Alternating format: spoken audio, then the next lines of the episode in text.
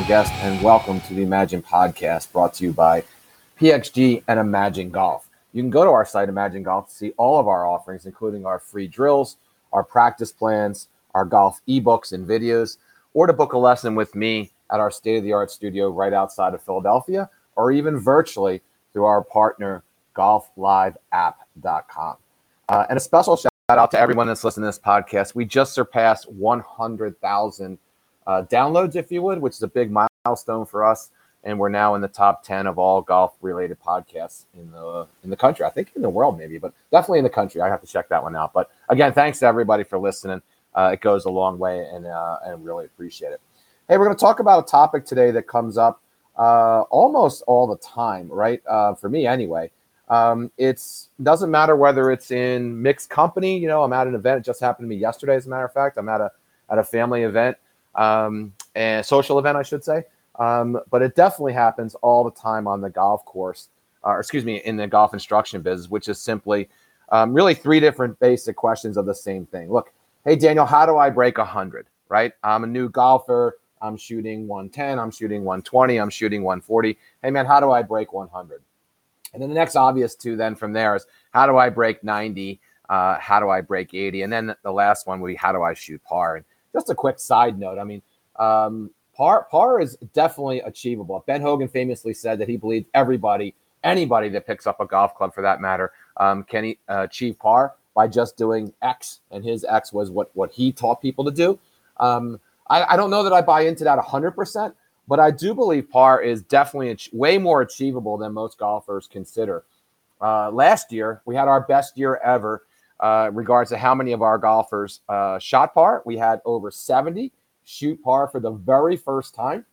And I can tell you at least half of those, at least half of those, never in their right mind ever considered they would be shooting par. So um, it's definitely achievable. Uh, there are clearly steps and things that you have to do and you and look at golf, we've talked about this a million times. Golf's a crazy hard game. You absolutely have to work on this game, uh, or it's not going to happen. It's simply not going to happen, right? There are very few just natural athletes in golf that just go out there and bang and are phenomenal at it. So, I thought today we'd go down and we just kind of give you not necessarily a full blown plan, if you would, but just some things, uh, tips, if you would, three of them uh, for every milestone, if you would, that you have to do if you're going to break 100, 90, 80, and even shoot par. So, um, anyway, so here you go, right? And by the way, shooting par, I mean, excuse me, shooting 100, 100 is the fun meter for golf, right? And what I mean by that is, is anybody can go out there and hack the ball around and shoot 120, 130, whatever the numbers are, right? You're going to lose seven, 10, a dozen plus balls or whatever. Um, you're going to slow down everyone behind you. Your playing partners are not going to be too, too, uh, too thrilled with you, um, but you'll get through it, right? But, and by the way, you'll be exhausted at the end of that round. but um, at 100, once you start getting below 100, now all of a sudden the game starts to become fun. All right. Not necessarily so exhausting, right? So um, we, we desperately try at Imagine Golf to get everybody, all of our golfers, below that fun line, if you would, which, which is the 100 mark. All right. So here are three th- quick things that you can do um, to get below 100 or, or towards breaking 100, right? The first is your grip, man. You've got to work on your grip. All right. It's the only connection with the club, right? That's just, you know, common sense, right? But, you know, Ben Hogan, as an example, he developed, devoted an entire chapter of his book, The Five Fundamentals, to the grip. He talks about practicing the grip for crying out loud as you walk around your house for a week. All right and yet people come to the golf range and come to instructions, uh, come to uh, lessons, I should say, with some crazy grip. All right.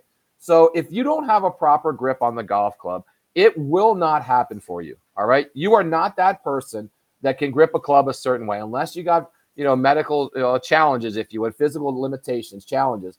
But if you don't grip the, the club the proper way, it's just not going to happen. And there's really only two grips that you can use. There's the overlap grip, right? Um, I, you know, some people say it's the most common. I don't see that as the most common, um, but it's simply with your finger. If you're a right-handed uh, player, your pinky finger on your right hand it rests on top of your index finger of your left hand. Right. Um, I do believe that most pros use this grip, uh, and most better golfers. Um, when I say better, uh, 80 or below, they use this grip. Um, some some players that come to mind that uh, Palmer, Hogan, we talked about, Mickelson, uh, Koepka, um, they all use uh, this or, or this um, this grip, if you would. So um, it's definitely uh, a, good grip, no doubt about it, right? But um, I think for the average golfer, a interlock grip is more appropriate, and that is where you actually you take your your pinky finger on your uh, left hand, or excuse me, your index finger on your left hand, and you interlock it with the pinky finger on your right hand for a right-handed golfer. All right, um, that's the most common that we see. Um, what we never see uh, uh, amongst good golfers is a baseball grip where your hands are not connected, 10 fingers are on the club. Um, players that use an interlock grip, the most famous, Tiger Woods, uh, the best golfer ever. Nicklaus, second uh, best golfer ever. It is my opinion anyway. Um, he uses it. Uh, McIlroy uh, has used it, or definitely uses it now, and Koepka is going back and forth as well. Um, and who else? Um, oh, Rickie Fowler. Rickie Fowler used it, and lately he's been doing you know phenomenal, if you would. So um, that's how you're going to grip the club, right? Um, you're going to use one of those two grips. All right. The next thing you're going to figure out in your uh, grip is what type of grip is it? Is it a strong? Is it a weak grip? Again, I could go on and on and on about the virtues of, of the proper grip, but you've got to know, all right, from a strength perspective, um, what that's going to do to your shot and to your club face. All right the stronger a grip is, the more closed the club face is going to be throughout the swing. All right. And while there's no correct or 100% right position, all right, um, for a club face, at least Titleist doesn't believe there's no there's no one way to swing a golf club. There are in fact infinite ways to swing a golf club. All right. But there is the, the, the best practices, if you would, or the opportunity to give yourself the best opportunity or best shot um, to hit good shots. All right. And we at Imagine recommend a neutral grip. All right. And a neutral grip is not where you have uh, two thumbs down the middle of the club or right down the, down the middle of the grip, right? A neutral grip is where the right hand, left hand is just turned slightly um, on the, to the right or to the inside of the golf club. So your thumb, your right thumb, is on the inside of the golf club, and you can see um, one knuckle, all right, on your left hand. All right, start there. If your grip is too weak, meaning you can't see any knuckles on your left hand, you're going to push the ball to the right no matter what you do, hypothetically, right? Statistically. If your grip is too strong, right, you're going to possibly pull the ball, all right? Or you're going to hook the ball or whatever it is. But you've got to start with with a neutral grip and get a baseline and only from there let's work on changing that grip to fit your actual swing if you would. So figure out what the right grip is for you. Start with some of the basics that we just outlined and you're going to be absolutely fine, all right? do not, do not go to either extreme, right? Do not have a crazy weak grip and do not have a crazy strong grip. And certainly we are not a fan of non-interlocking grips in any way, shape, or form, or the baseball grip. All right. So that's first. If you're gonna if you're gonna try to break 100, you need to have a proper grip. The second, what I recommend is start using alignment sticks. Right. Um, we, you know, we're fortunate to have a lot of products sent to us, and we get alignment sticks that cost up to $50 every once in a while. It always cracks me up. Um, have at it. You want to buy those alignment sticks at that expensive price? Go to Golf Galaxy, wherever you get your stuff. Have at it. Um, you can obviously go to or uh, go to Home Depot or uh, Lowe's or a local hardware store and get a driveway marker for like a buck fifty as well. It's almost the same exact thing, right? But make sure you start practicing with alignment sticks. All right. Make sure you're parallel to your target on every shot. Every shot, line up your feet, line up your waistline, line up your chest, and you are parallel to the target or square to the target. All right. Make sure. Okay. And then from there, we can start grooving different things with those alignment sticks. And imagine we're big favor, big fans of um, shooting or, or uh, aiming towards 11 o'clock or swinging, to, excuse me, one o'clock from a right-handed golfer. So we uh, or right field, or we we get that um, that uh, alignment stick a little bit to the right. All right, and from the face of the clock, 12 would be neutral, one o'clock would be a little bit to the right, right? And we get that uh, alignment stick going that way, and that's the swing path that we get our golfers to go to. But if you're going to break 100, you've got to start aligning yourself correctly. And the easiest way to do that um, is with alignment sticks, if you would. And then the last thing for breaking 100 is practice a pitch shot, right? Um, you've got to be better at chipping and pitching, right? To to uh, to break 100. There's no doubt about it. And I know what you're gonna th- you're gonna say. Hey man, I can't even I can barely hit a full shot. Why would I practice my chipping? Well, because it's going to be about uh, over 30, 40% of your game. That's why, right? All right. You've got to improve your chipping and your your small shots, if you would. And here's here's the catch, right? Or here's the, the, the best part about it is when you're working on chipping and smaller shots and pitching, you're actually working on your full swing anyway, right? So if you can't swing a full swing, right? Work on your half shots, work on your three quarter shots, work on your quarter shots. By the way, if you can't do a half shot in golf, there is no way you're going to do a full shot, right? Just say it out loud. You cannot take a proper full shot if you can't even hit a half shot. So the half shots are going to get that ball up quicker. It's an easier shot. It's going to go obviously not as far. It's going to land softer though, and it's going to be a shot that you can uh, grow confidence with, and that's going to lead to a three quarter shot and then to a full shot. So those are the three things that you're going to have to practice uh, to even get a shot or a sniff at breaking 100. And by the way, how much do you need to practice? You need to practice an hour a week, an hour a week. All right, and that's proper practice. We're not going to go through that here. But if you're not going to practice an hour a week, the chances are that you are not going to break. You can't just play your way to under 100. Um, I guess you can, but it's not likely. All right. All right. So, second one, breaking 90. Here's where the fun really starts to come in, right? You start shooting 90, you're in the top 20% of all golfers on the planet. All right. And the game changes from uh, just having fun to a little bit more strategery, as, as uh, uh, Rush Limbaugh used to say, right? So, um, it's it's a lot different once you start breaking 90. Not only is it fun, but you start to have some strategy involved. You start to be a little bit more calculated. You start to have a better idea of what you're doing, um, and it's just um, I think the best time. Right once someone starts getting below the 90 uh, threshold, they really start to enjoy the game, and almost uh, that's where the game almost comes, uh, you know addictive, if you would. All right. Um, it can be one of the diff- most difficult. Look, it's easy to get someone from 120 to 100, um, but it's not as easy to get someone from 100 to 90. So it can be challenging for sure. Um, it's not as challenging for an instructor as it is for the individual, right? Uh, because there's a lot of things that you got to change. All right. The number one thing you got to change is you got to stop these ridiculous shots that you're trying. Right. Um, I, I, just had a playing lesson recently. The guy warms up on the range. He's a great golf, great guy, and going to be a great golfer. But he did incredibly dumb things on the golf course that cost him, you know, 10, 15 strokes. Um, but we're we're uh, we're on the warm up. Uh, we're at the warm up facility, and I noticed that man, everything, everything is a slice. I mean, a hard slice, and it's just uh, it's not going to go well, right? And it's certainly not. We're about four holes in, and that slice is rearing its ugly head, and we we roll up to the next par five on, on the fourth or fifth hole, and it's a dog leg left, right? And he lines up for this incredible draw. And I just said to him, I said, Michael, what are you doing, man? He's like, Oh, I'm gonna I'm gonna play a draw here. I'm like, no, you're not. you're, you haven't hit a draw in the last 60 shots, including the warm-up. You're not gonna hit one now when you need it the most, man. So that would be a dumb shot, right? The hero shots, all right absolutely ridiculous, right? You hit a you hit a horrible one shot or hit a bad shot, and then you go after the second one trying to make up for that horrible shot that you just hit, right?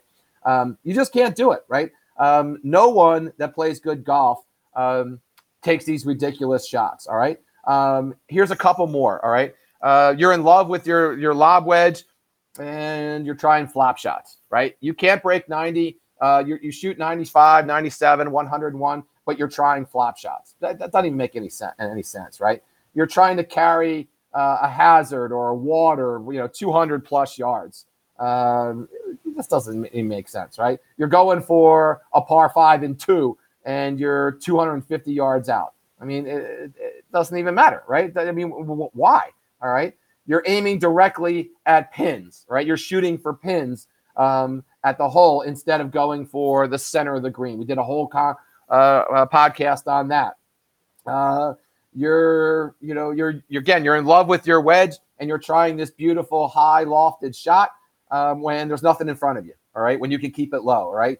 and just just again, and we did a whole podcast um, on um, height, loft. Right, is risk. If you equate loft to risk, you're better off. All right. Um, you're trying to go through, you know, a, a, tree. You hit it between, or you hit it you know, in the next fairway and the, the trees are between you and, and you see a 10 foot hole and you're trying to chip. All, all these things are ridiculous shots, right? So you, you got to stop all that, right? So that's the number one thing if you're going to get in the 90s, you got to stop these shots that absolutely kill your score. All right. Um, the second thing, all right. Um, and by the way, w- one thing that I would do if you want to do this, um, I, would write down some of your shots that y- that you've tried or that you're not going to try anymore. Call it your do not do not hit list. Whatever. All right. Um, but you know, you're not going to hit through trees. You're not going to try a flop shot. You're not going to go for it uh, plus two. Let's just call it 200 or whatever. But just write that down. It's amazing if you write that stuff down, um, how much you stop doing it. So just um, a little uh, a little side bit there, a little tip there. All right. The second thing, if you want to break 90, is look, man, you got to be a, you got to learn how to hit out of a bunker, right? Um, it, it's so funny again when I even when I play, but when I'm certainly when I do playing lessons, um, you know, people hitting the bunker and the first words out of their mouth is a four letter word, and it's not golf, right? Um, but you've got to know how to hit out of a bunker, all right? And it's got to be uh, you got to have confidence, all right? Most most people that hit into go- into bunkers automatically are adding two, three, or four shots, all right, to that hole, if you would. So, um, you know, they're not the easiest, but they are they're not that hard either. I mean, the nice thing about sand is it's a very consistent lie. All right. Um, so when you're in a bunker, if you're in a green side bunker, just get it on the green, right? Find an area that's big, aim there, and just get it there. All right. Um, and then go through some setups. All right. You know, widen your stance, dig your feet in a little bit, right? Um, depending on on the lie, if you would, maybe a little bit weight forward, right? Definitely the club face open. Definitely hit behind the golf ball. Try not to get any of the golf ball. Uh, and uh, and um, and loft it up, all sand. All right. But if you're to break 90, all right, you've got to do that. You've got to learn how to hit out of a bunker. All right. Um, and the last thing, uh, number three, all right, you've got to track some stats. All right. So if you're going to track stats and you're going to track the normal stats uh, on uh, on tour, fairways hit in regulation, have at it. Right.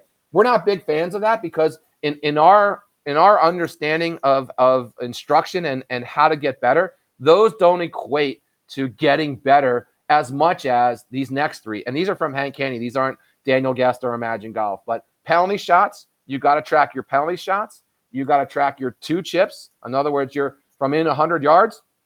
You've got to uh, hit that green. All right. So if you, if you go 90 and another chip, that's two chips. That would be another plus one. Um, and three putts. Right. So you've got to start tracking that stuff. We're not going to work on them yet, but you've got to start tracking that stuff if you want to break 90. All right. So there we go. Those are the three things to break 90. Now breaking 80. All right. Now, now not only is the game fun and a little strategic, now we're actually attacking the golf course. And I know for a lot of you that are listening, you're like, what? I, I what what does that mean? I haven't attacked any golf course. In fact, a, go- a golf uh, course is always normally attacking me. All right. So here's an easy, not an easy way. There's nothing easy about golf, but here's some easy tips, if you would, uh, for the 90 shooter to start breaking 80. All right. Um, and, and the reason for these tips are, uh, and you're going to see them in a minute or listen to them in a minute, is they're more strategic and they're more towards your weaknesses, if you would, right? So usually there are a few areas of for the 90 shooter that weaknesses, if you would, that are limiting them from getting even, uh, uh, any better. And that could be mental, right? Golf's crazy mental, or it could be just a, a, a swing flaw or a strategic flaw, if you would. So the first one is an easy one is put the driver away every once in a while. All right. It, you know, you're going to use it 14 times. And if you're not hitting it good on the on the practice range and you use it, uh, we our rule of thumb at Imagine is three. If you use it three times and it doesn't work well, right? The, the result is not positive, it's not going to happen. It's not going to turn around the next 11 times you use it, right? So put it away, all right? Um, and, and have a plan, right? In other words, in other you, you practice your your three wood or your or whatever hybrid you have, whatever you have um, besides a driver. In the event the driver's not cooperating, um, practice that on the range, right? Practice hitting your three wood off a tee. Practice hitting your 19 degree hybrid off a tee. All right, um, so that when the driver goes awry, all right, um, that you have a plan and you feel confident about that plan. All right. Maybe even it's a long iron, right? I used to have a a, uh, a driving iron that I used to smack the crap out of that thing, man. I, I don't know why it doesn't work for. I do know why because I'm 58 years old. But uh, in my early 40s, man, I absolutely love that thing, right? So um, you've got to feel comfortable on the tee, and if you're hitting bad drives, you know, three, four, five times, it's just not going to work, right? It's just not going to not going to work. So um, make sure you have a plan that you when your driver's not cooperating, you put it in timeout just for the round, if you would, and you go there, right? You go for that plan, if you would. Um, the second tip for breaking 80 is is look, you've got to treat it like um, less than like a game, if you would, and more like a sport. Here's what I mean by that, right? One one thing that I realized when I played my first time I played with a professional golfer, right, is these guys don't get out of focus, right? They hit a bad shot and it it it's like they don't even remember that they hit it, right? They're they're so dialed in, if you would, um, that they're just aren't look, bad shots happen. They know that, and they know what they got to do to get that next shot where it needs to go. So that's not a bad hole and or a bad round, right? Bad shots lead to second bad shots, lead to third bad shots, lead to bad putts, lead to bad holes, lead to bad nines, lead to bad rounds. When I played with a couple professionals, th- that never happens with these guys. They, they, not only rarely do they hit bad shots, right? Their miss hits are, are my, you know, some of my better shots, right? But at the end of the day, um, they are experts at that short memory, if you would, right? So we're big advocates that imagine that, look, when you hit a bad shot, come right back behind that bad shot and take a practice shot with the form and function that you wanted to deliver on that shot, right? Get that club away from your body, have a nice, smooth, measured swing, if you would, good tempo, and then go get that ball, right? Um, but there is um, a lot to be said about the mental piece of the game. And when you treat it like a sport, right, instead of a game, um, the, the, the, it just comes different. And you know, I, I played a pretty high level ice hockey in my lifetime, and you know, you, you never come off the ice after a shift and you know you're done for the day. You're like, oh my god, that shift was so bad, man. I didn't want to go out there, right? You know, it, it was 60 seconds, right? You're up and out, and anybody that watches hockey know the shifts are very short, so you're out 60 seconds. Things don't go your way. A couple things go wrong. If you would, you make a couple bad plays, and you're like, you know what, guys, that was so horrible. I'm done, right? You don't do that because in a sport, right? You just know that you're going to come back your next shift's going to be better. Your next shift after that's going to be better. And, and your teammates are going to lift you up, right? Well, we don't have that per se in golf with the whole team aspect, if you would. Um, but, right, we can have mentally, right? You're going to treat it like a sport. Bad things happen um, and, and bad breaks happen, but you're going to be positive, right? And you're going to go for it. And you're going to figure out, you know, hey, you just hit that, that, that horrible bunker shot. All right, here I go. I'm going to put this one up there. All right. Don't make it too complicated, right? Um, you don't need to worry about you know any you know special technique or whatever. All right. Um, we talked about you know the the importance of uh, of those stats. Right. You might want to double up on some of those stats. Right. How many total putts did you take? All right. Did you hit many greens in regulation? All right. Were you keeping the ball in the fairway? All right. Um, what was your up and down, your sand saves? All right. Your, your sandies, as we used to call them. Right. Pay attention to your scorecard. Right. You don't need an app. All right, I see all these apps. All right, um, that track everything. You don't need an app to get you know uh, get better or get into the 80s if you would. But you do need to know where you're dropping strokes. All right, so pay attention to that. All right, and, and if you do, you'll absolutely um, have uh, a better shot, if you would, uh, of getting you know below 80, if you would. All right, um, and here's a couple things. Right, um, I think when you're trying to get below 80, you got to pick your spots. All right. Um, that would be number three. Pick your spots, right? Uh, don't go for things if you don't need to. All right. Um, take the shot at the pin uh, because you're you're drawing the ball a little bit today. It's to the left, and there's nothing wrong, or there's no hazards on the left side of the green. So instead of going for the for the the the center like we always uh, uh, profess, if you would, you have an opportunity here to score. All right. So, number three, tip number three would be when you have an opportunity to score, score. All right, go for it. That doesn't mean you're 175 yards out and you're shooting to the left side of the green, right? What it does mean is you have an 80 yard degree, 80 yard uh, wedge or 80 yard shot, and that's your go to full swing wedge shot with your sand wedge, and you're drawing the ball a little bit, and you have an opportunity to pull that pull that ball right to the pin. That that does what it means. That that that, that, that is what it means. All right. So score when you can, all right, but be smart, all right? You're attacking the golf course a little bit more, all right, and you're going to get in the 80s, all right? Now, here comes the real fun getting into the 70s, all right? Look, by the way, if you shoot below 80, you're in the top 10% of all golfers in the world.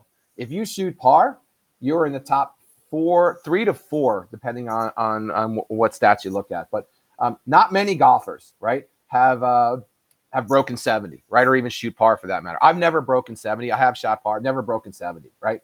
But um, it is possible. All right, it is absolutely possible. All right. Um, he, he, by the way, here, here's what a 70 uh, round looks like, right? You never, you don't know bogeys, right? You've uh, birdied at least two uh, of the par fours and probably all the par fives.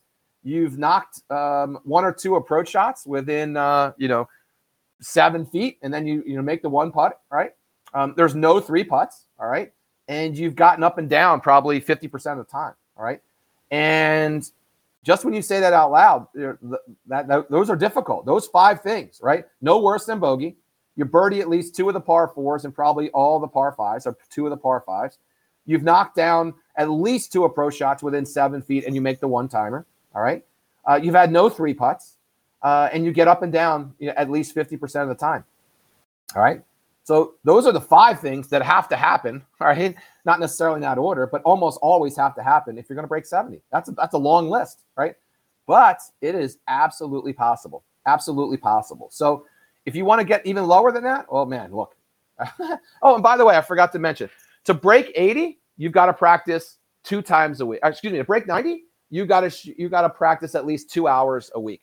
To break 80, you've got to practice 3 hours a week, right? So if you're not willing to do that, it ain't going to happen, all right? You can be that that that that phenom, you can be that 1 percenter, you can be that 10 percenter, right? I'm just telling you by and large after doing 34,000 lessons now, it, it's just not going to happen. So hopefully that helps, man. Um, that's all I have today on on, uh, on our podcast. Again, shout out to all you guys for listening. We've surpassed the 100,000 download mark for the first time ever. Um, thanks for tuning in. Hit the follow button on wherever you get your podcast. Be sure to check us out at imaginegolf.com. And you can follow us on all the social media platforms or wherever you get your podcast. So here's to getting you the game you've always imagined.